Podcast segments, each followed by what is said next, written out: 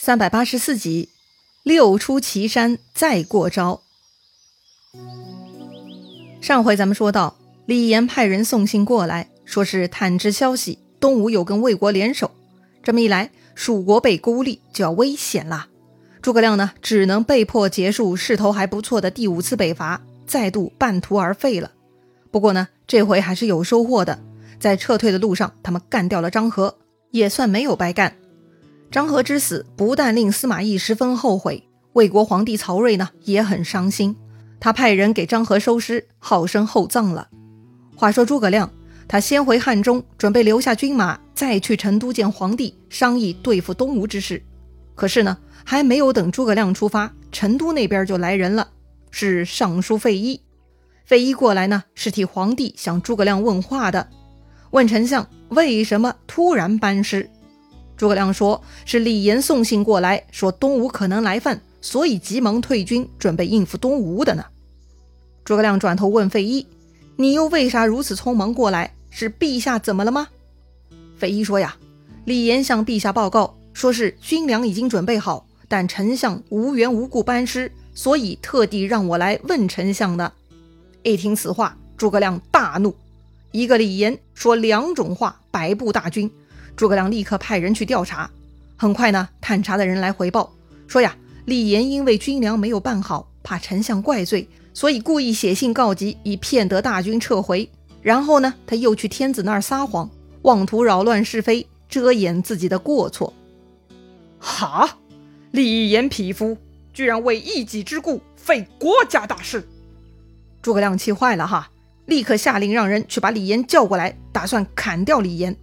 听说诸葛丞相要杀人，费祎劝阻他，请丞相念及先帝托孤之意，姑且宽恕李严吧。好吧，李严呢，确实是蜀中重要的人物，诸葛亮杀他还是不太合适。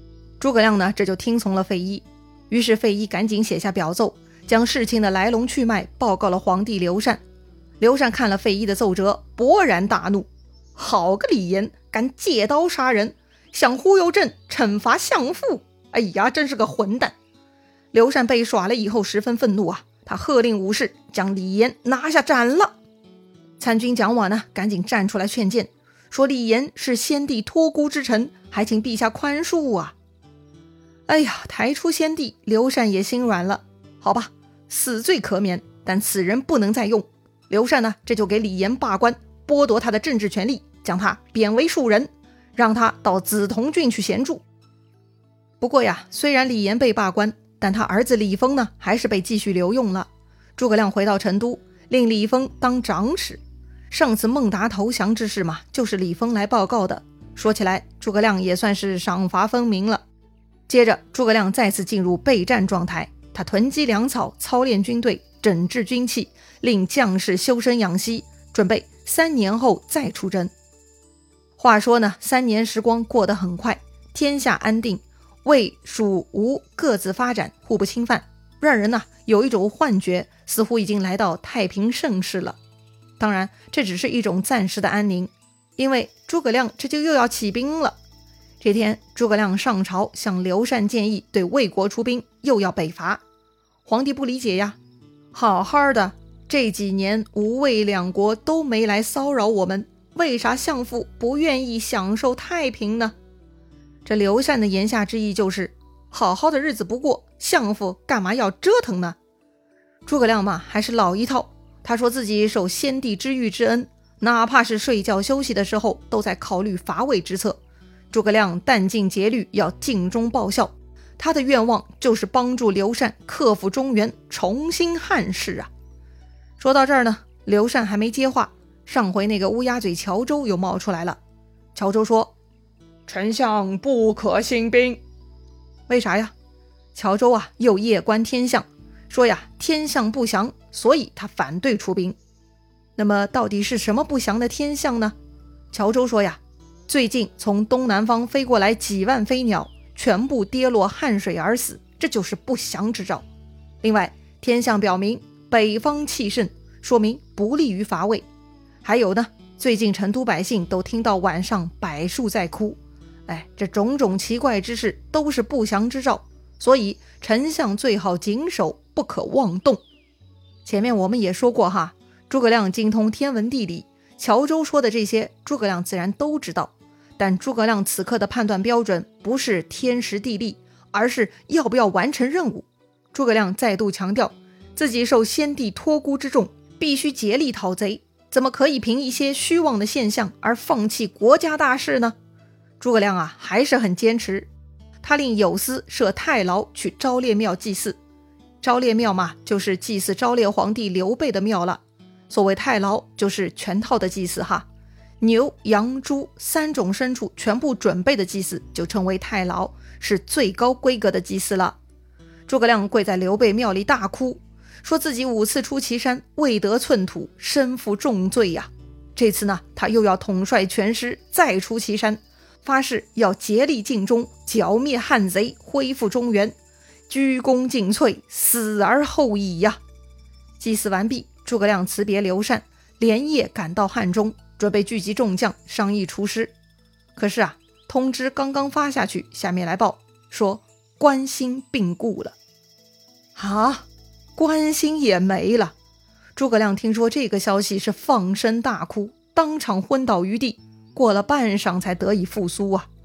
诸葛亮感叹：可怜忠义之人，天不予以寿。我今番出师，又少一员大将也。是啊，诸葛亮希望忠义的人可以长寿，这样就可以共同为国家效忠。可惜啊，老天爷不给寿命啊！确实，关兴这个时候也就三十多岁，居然是病死的，太可惜了。虽然上一次诸葛亮设计干掉了张合，但蜀军损失了关兴，哎呀，也没赚到啊。话说这回诸葛亮一共出兵三十四万，分五路而进，令姜维、魏延为先锋。直奔岐山。这次诸葛亮派李辉先将粮草运到野谷道口等候。这年是魏国的青龙二年。哎，魏国怎么改年号了呢？因为啊，前一年说是磨皮那边的井里头飞出了青龙，所以魏国就改年号了。此时呢，正是春二月，探马来报说诸葛亮又带兵杀到岐山了。皇帝曹睿又头大了，三年了，还以为诸葛亮累了呢。怎么又打过来了呢？哎呀，赶紧找司马懿来商议吧。司马懿来了，他对曹睿说：“呀，臣夜观天象，中原旺气正盛，魁星犯太白，显然不利于西川。如今诸葛亮自负才智，逆天而行，那就是自取败亡啊！”司马懿对这次驱逐诸葛亮是非常有信心的，他愿意领军出征。同时呢，他又保奏了四个人跟他一起去。哪四个人呢？哎，这四个人呢是一家子兄弟，乃是夏侯渊的四个儿子，分别是长子夏侯霸、次子夏侯威、三子夏侯会和老四夏侯和。他们四兄弟呢一直想为夏侯渊报仇，其中老大、老二都是弓马娴熟，老三、老四深谙韬略，所以司马懿保奏他们四人出征，令夏侯霸、夏侯威为左右先锋。再令夏侯会、夏侯和为行军司马，参与军机。又是夏侯渊的儿子呀！皇帝曹睿有些犹豫。前者驸马夏侯茂也说要为夏侯渊报仇，结果糊涂沦陷，时至今日都羞惭不敢回来。夏侯渊的这四个儿子会不会跟夏侯茂一样呢？司马懿说：“不会，不会，他们是不同的。”好吧，既然如此，曹睿就不反对了。命司马懿为大都督，让他量才委用，调遣各处兵马。不过呢，这次曹睿是有些意思的，他居然特地啊亲自写下诏书给司马懿，他让司马懿到渭水边上坚守不出，不要跟诸葛亮对战。反正蜀军军粮是有数的，吃完了就得撤退，到那个时候再趁虚追击即可，这样把握更大，以免军队劳苦。哎，其实嘛，这几乎是魏军每一次的策略。每一次他们跟诸葛亮交手失败后，都是抱着这样的计划的，但是呢，往往最后趁虚追击的计划无法实现。如今连从无作战经验的皇帝曹睿都这样告诫司马懿，哼，还真的是班门弄斧啊！不过呢，司马懿很尊重皇帝，他可不敢嘲笑曹睿，而是磕头受诏，立刻去长安召集兵马了。他集结了四十万军马来到渭水边下寨，从中拨出五万军，在渭水上搭起了九座浮桥，令先锋夏侯霸、夏侯威过渭水安营。又在大营之后的东原筑起了一座城，以作防备。